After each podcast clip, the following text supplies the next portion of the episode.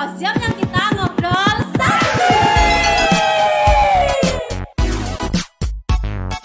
Assalamualaikum warahmatullahi wabarakatuh. Saya ucapkan selamat datang di podcast perdana kita di Jam Kos. Jamnya kita ngobrol santuy. Oke, hari ini di episode perdana ini saya mau menjelaskan dulu ya. Jadi semua tim yang ada di Jam Kos ini sudah dites kesehatannya. Jadi di sini aman, sudah disterilkan dan semua casternya juga eh, sehat. Jadi nggak perlu ada yang dipermasalahkan gitu. Oke, di episode yang pertama ini saya nggak sendirian nih. Saya kedatangan tamu agung, seorang guru fenomenal di SMK Nasional Malang. Kita sambut bersama Bapak Bagus Sadewa. Selamat pagi Pak. Selamat pagi Bu Nina. Oke, sehat ya Pak? Alhamdulillah sehat. Tadi sudah dicek, cek kesehatannya sehat semua aman ya? Sudah, saya tadi sudah sesuai dengan prosedur kesehatan Oke. sudah mm-mm. melaksanakannya. Oke. Oke Pak, jadi Pak Bagus ini adalah salah satu guru olahraga di SMK Nasional. Betul ya Pak? Betul, sekali. Saya boleh tanya dulu ya, sejak Silakan. kapan Bapak ngajar di SMK Nasional? Saya pertama kali masuk ke SMK Nasional itu mengajar mulai tahun 2000 2002. 2000 2002. Gimana? 2002. Oh, 2002. Ya. Oke, berarti terhitung sekarang itu sudah hampir 19 tahun ya. ya, sekitar segitulah. Eh betul nggak? Saya ini nggak pintar matematika loh Pak. Oke Pak, jadi ini saya mau tanya-tanya nih, Pak Bagus kan guru olahraga nih, pasti sehat terus ya, menjaga kesehatan, menjaga kebugaran. Apa sih yang Pak Bagus lakukan di rumah untuk menjaga kebugaran tubuh? Oke, gini. Bu Nina. Iya. Yang pertama kali kita itu harus mengetahui namanya imun. Imun, Nah, oke. Imun. Imun itu Imun- apa sih itu? Kekebalan tubuh, Oh kekebalan daya tubuh. tahan tubuh. Oke. Dalam kondisi seperti ini, Mhm. bagaimana daya tahan tubuh kita tetap terjaga? Iya. Banyak tip-tip untuk kita supaya daya tahan tubuh kita tetap terjaga. Iya. Apa aja tuh Pak? Kalau boleh tahu nih, bisa yang sharing pertama sama adalah istirahat yang cukup. istirahat yang cukup. Ya, Oke. Istirahat yang cukup itu artinya minimal satu hari itu antara 7 sampai 8 jam, Bu Nina. Itu harus ya Pak ya, 7 sampai 8 Harus jam itu ya. Ya. Oke. Yang kedua adalah makanan-makanan yang bergizi. Makan makanan yang bergizi. Iya, Oke, betul. contohnya apa saja nih, Pak? Makanan yang bergizi itu gak harus mahal loh, Bu Nina. Oh, iya. Makanan yang sederhana juga Mm-mm. mengandung gizi. Iya. Yang terpenting itu sayur-sayuran, ada lauk, lauk gak harus Mm-mm. ayam, gak harus daging, tempe, tahu juga itu bergizi juga. loh, Bu bergizi ya, Iya. sudah tempe, tahu itu ya. Iya. Empat sehat lima sempurna itu betul ya, Iya, Pak? betul sekali, Bu Oke. Nina. Apalagi Pak? Masih ada lagi? Yang kedua adalah olahraga teratur. Harus teratur nih. Iya. Nggak boleh nih dua hari sekali, Eh, satu minggu. olahraga teratur itu gak harus satu hari, Oh, minimal iya. satu Gimana? minggu itu kita berolahraga dua atau tiga kali. Satu minggu dua atau Tiga, tiga kali. Oke. Ada lagi Pak? Yang berikutnya adalah kita itu selalu makan tambahan itu vitamin supaya daya tahan tubuh kita itu tetap terjaga. Mm, mm, mm, mm. Itu. Yang terpenting dalam kondisi Iya. seperti ini Bu Nina ya, eh, usahakanlah kita kalau memang tidak perlu keluar kita nggak perlu keluar.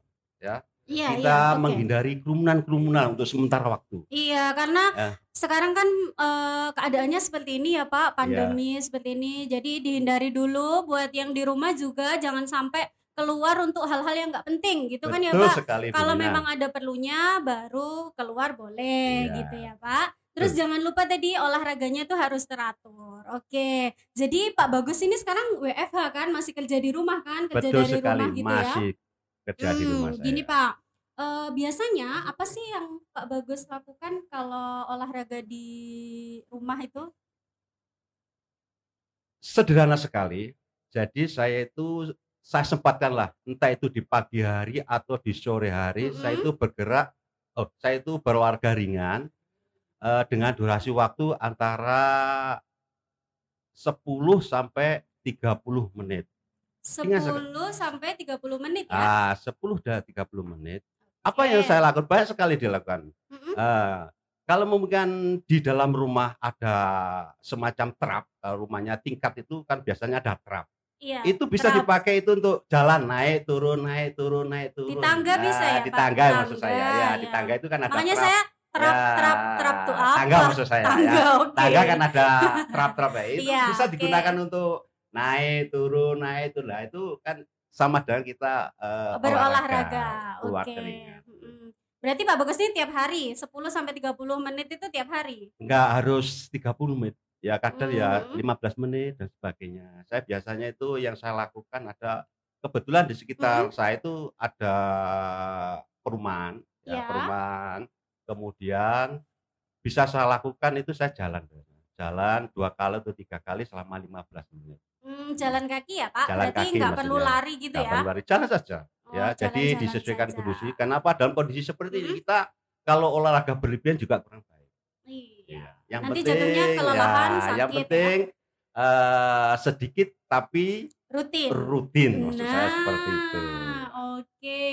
Jadi Pak Bagus, saya juga mau tanya nih. Ya. Eh, sekarang kan banyak ya plank, sit up, squat jump, kayak gitu. Kalau dilakukan sebagai olahraga rutin tuh bagus nggak sih sebenarnya? Itu tergantung kepada yang bersangkutan. Hmm. Kadang yang bersangkutan kalau punya fisik kuat, fisik sehat, biasanya itu untuk menjaga kebugaran bisa bisa melakukan dengan olahraga push up, sit up dan sebagainya.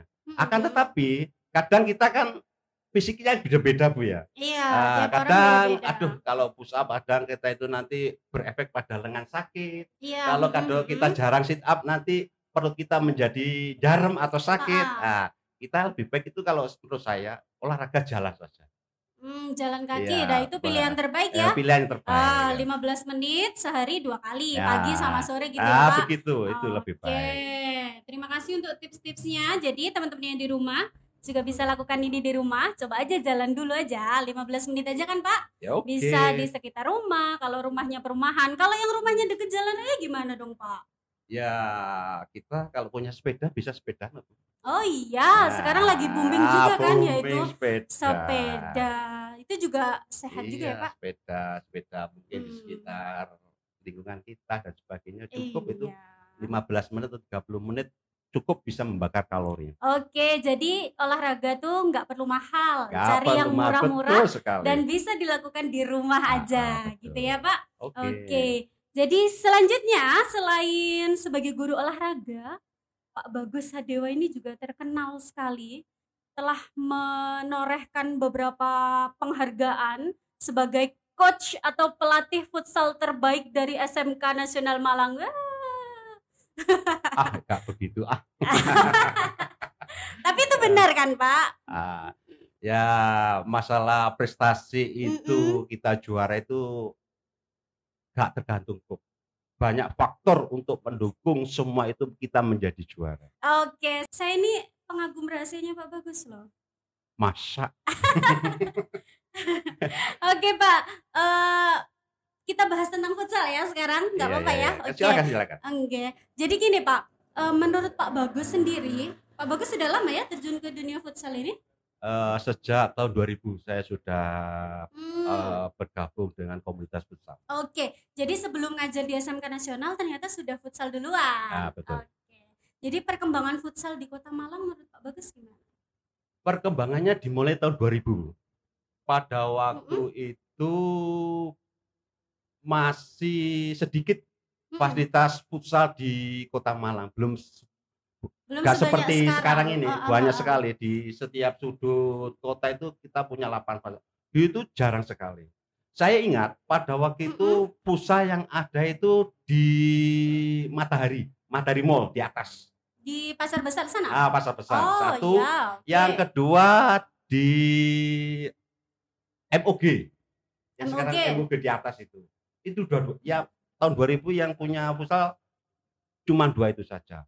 Itu pun ketika kita bermain futsal harus inden dua minggu terlebih dahulu untuk bisa Oh. apa istilahnya untuk bisa berlatih. Harus inden dua ya, minggu dua terlebih minggu dahulu. sebelumnya. Saking pembinanya banyak, Ah, ah. kemudiannya fasilitasnya Sedikit. Ah, sedikit Iya. begitu.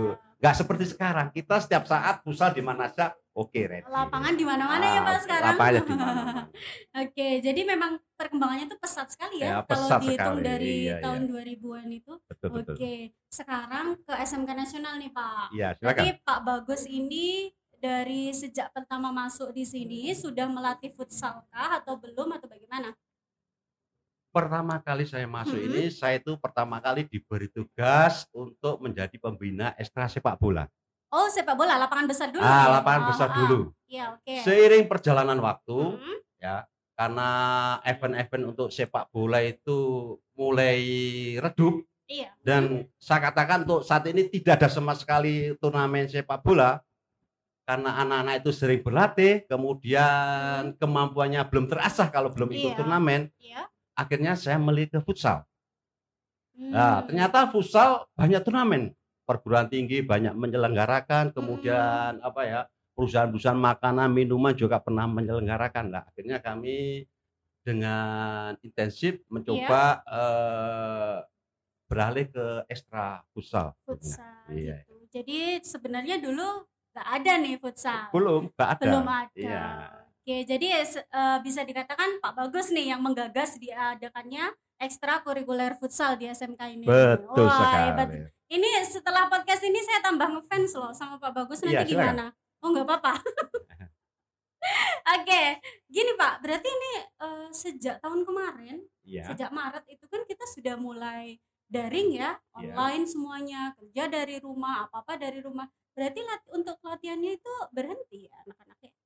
Ya, itulah kadang keinginan untuk tetap berlatih itu tinggi Iya. ya. Sehubungan Iya, dengan pandemi ini ya teman-teman ya yang tergabung dalam komunitas pusat itu sering menghubungi saya, kapan Pak latihan, kapan Pak latihan. Saya belum bisa memberikan jawaban. Iya.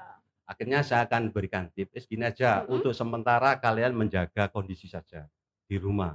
Dengan cara apa ya? Lari sprint-sprint pendek di sekitar Iya, rumah atau dan sebagainya. Agar kondisinya tetap terjaga. Sewaktu-waktu kalau memang pusal ada, kita sudah siap, nggak kaget gitu loh Bu, istilahnya. Oke, Iya, iya. jadi memang Pak Bagus menyarankan untuk pemain-pemainnya tetap jaga kondisi masing-masing dari rumah gitu Iya, ya. betul sekali. Iya. Kalau dulu kan saya penasaran nih Pak, Iya, saya iya. tuh interest sekali sama futsal itu, sama sepak bola juga. Saya tuh penasaran bentuk latihan yang dilatihkan untuk para pemain coach ini apa aja sih sampai bisa eh, menorehkan dan membawa pulang piala segitu banyaknya tuh apa aja latihannya biasanya? Begini, Bu Nina. Iya, Ya. Pak Bagus. Eh, saya lihat tuh ya, ketika kita ikut ekstra pusal, Mm-mm. pesertanya itu sekitar 30 sampai 40 Yang siswa ikut yang ikut ekstra itu. ekstra. Mm-mm. Terus? Kemudian di setiap turnamennya dibutuhkan hanya 10 main. Iya. Ya. Jadi sebenarnya dalam kondisi seperti ini, Mm-mm. saya harus tahu ya. Ingat di dalam pusal itu ada lima posisi. Iya. Yang pertama adalah kiper, yang kemudian pemain belakang istilahnya dalam pusat itu anchor, Oke. Ya. kemudian sayap kanan, sayap kiri, plank, plank satu, plank dua, Oke. kemudian strikernya adalah istilahnya pivot. ya. Hmm. Dari 40 itu, saya ingin melihat kemampuan. Kan Iya. kita tahu Bu dari 40 siswa, oh Iya, iya, iya. Si pinter menangkap bola, oh yang kiper yang ah, itu coba akan saya apa? Saya panggil sasel istilahnya. Mm-mm. Kemudian untuk pemain belakang, pemain belakang yang tinggi, kemudian itu tendangannya akurat, kemudian headingnya akurat, kemudian visi mais- misi visinya main bagus. Mm-mm. Saya lihat, oh ini saya rekrut untuk latihan lebih intensif lagi. Oh. Begitu juga dengan plank. Ya, plank itu adalah pemain tengah. Mm-mm. Pemain tengah itu harus berbeda dengan yang lain. Pemain tengah itu harus punya kecepatan tersendiri daripada Iya. yang lain. Mm-mm. Karena harus maju mundur, maju mundur, Oh iya. sekaligus mengoper sekaligus juga bikin gol. Yang kemudian yang terakhir adalah striker. striker atau dalam istilahnya pivot. Mhm. Pivot itu istilahnya adalah orang yang punya visi yang jelas. Bagaimana saya mengambil posisi, bagaimana saya nanti pengumpan bagi yang lainnya. Nah itu saya lihat pada waktu kita latihan ekstra. Saya lihat, kemudian saya rekrut. kemudian kita diskusi lagi, Iya. kemudian kita latihan intensif lagi di luar dari 40 siswa itu. Oke. Gitu loh Bu Nina. Jadi memang yang ikut banyak karena Ah, banyak peminatnya. betul, ya. Pak Bagus melakukan seleksi dulu Ya. gitu ya. Kesimpulannya Oke. seperti itu. Kemudian Pak, eh, sekolah di SMK di Malang ini kan banyak, entah itu SMA atau SMK. Eh, pasti kalau turnamen-turnamen futsal itu eh, saingannya berat dong, ya Pasti, kan? Pasti, ada pasti, yang ya. berat gitu Iya. kan? Lalu strategi apa sih yang Pak Bagus sering gunakan agar anak-anak tuh semangatnya tuh tetap membara gitu, meskipun tahu lawannya, oh ini juara ini juara itu apa gitu. Ini ada cerita menarik ya Bu Nina. ya. Oke. Nah, ini mungkin Saya seneng ini kalau Ah, diceritani saya seneng ini. ada cerita menarik. Nina. Apa Pak? Ini, suatu ketika kita SMK Nasional mengikuti turnamen, Mm-mm. kita sudah di babak semifinal. Semifinal. Ya, Oke. Kita kan itu kan pakai sistem gugur toh. Kalau kalah otomatis sudah Gugur, pulang. Iya, Nah, pulang. pada waktu itu Nggih. Babak pertama kita sudah ketinggalan 1-0. Oh iya. Iya, Lawan mana Pak itu kalau gak ingat? salah lawan salah satu sekolah yang ada di Turen. Oh, Iya. iya. Lupa saya, SMA Iya. atau SMA waktu itu.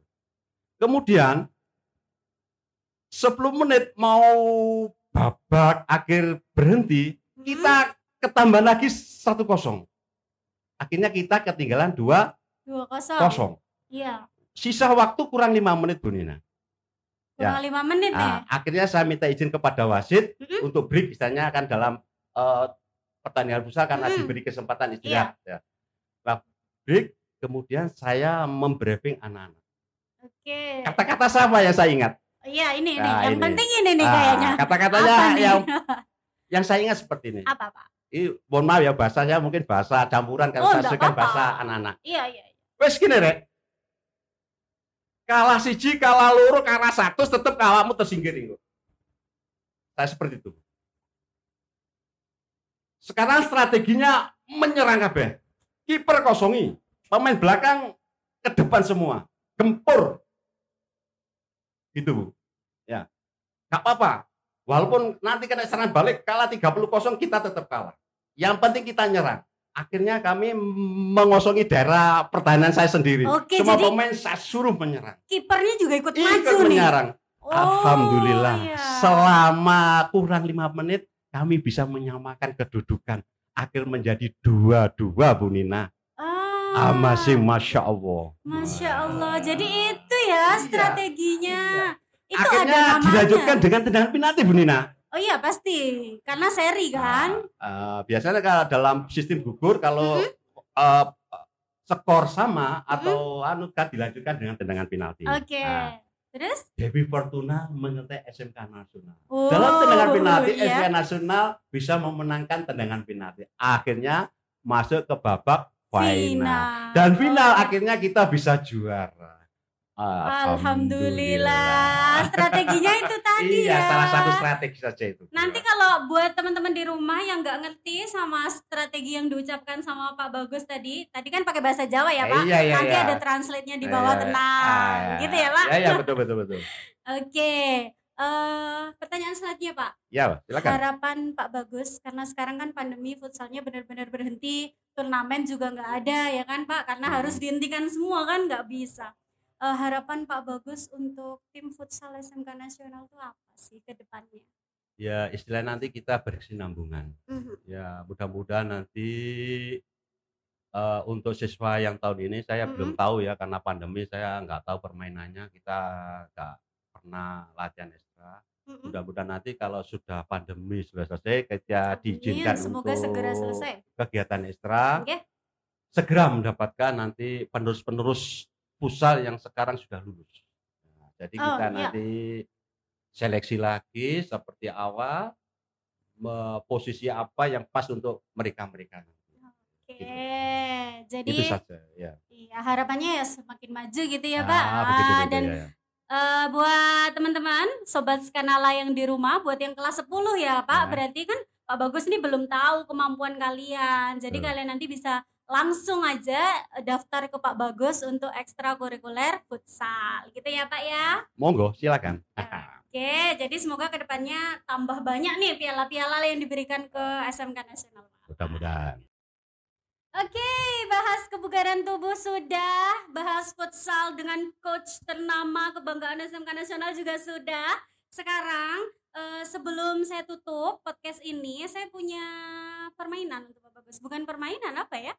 Sedikit kuis. Jadi ini namanya quick question, Pak. Eh, pertanyaan cepat. Jadi Pak Bagus harus jawab cepat ya. Bisa ya, Pak? Saya kasih dua pilihan aja nanti. Oh iya. Misal, misal contoh ya Pak ini pilih saya atau Bu Farah gitu aja. Nanti Pak Waduh. Bagus milih, Pilih- aja. Pilih dua-duanya gimana? Oh nggak boleh.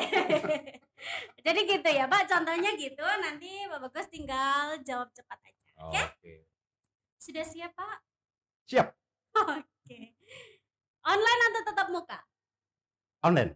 Kenapa ke online? Karena masa pandemi. oh, saya kira lebih suka online. Oke Pak. Selanjutnya, teori atau praktik? Praktek. Oh, jadi lebih suka praktik ya? Betul. Karena kan olahraga gitu ya Ah, Pak. betul. Mm, mm. Oke. Selanjutnya Pak, di kelas atau di lapangan? Lapangan. Kenapa kok di lapangan? Kita lebih apa ya? Istilahnya lebih floor ya, lebih bebas gitu. Ah, Mem- lebih leluasa gitu ya. iya. Oke, selanjutnya nih Pak. Sepak bola atau futsal? Futsal. Sekarang lebih ke futsal. Iya. Kenapa futsal? Kenapa?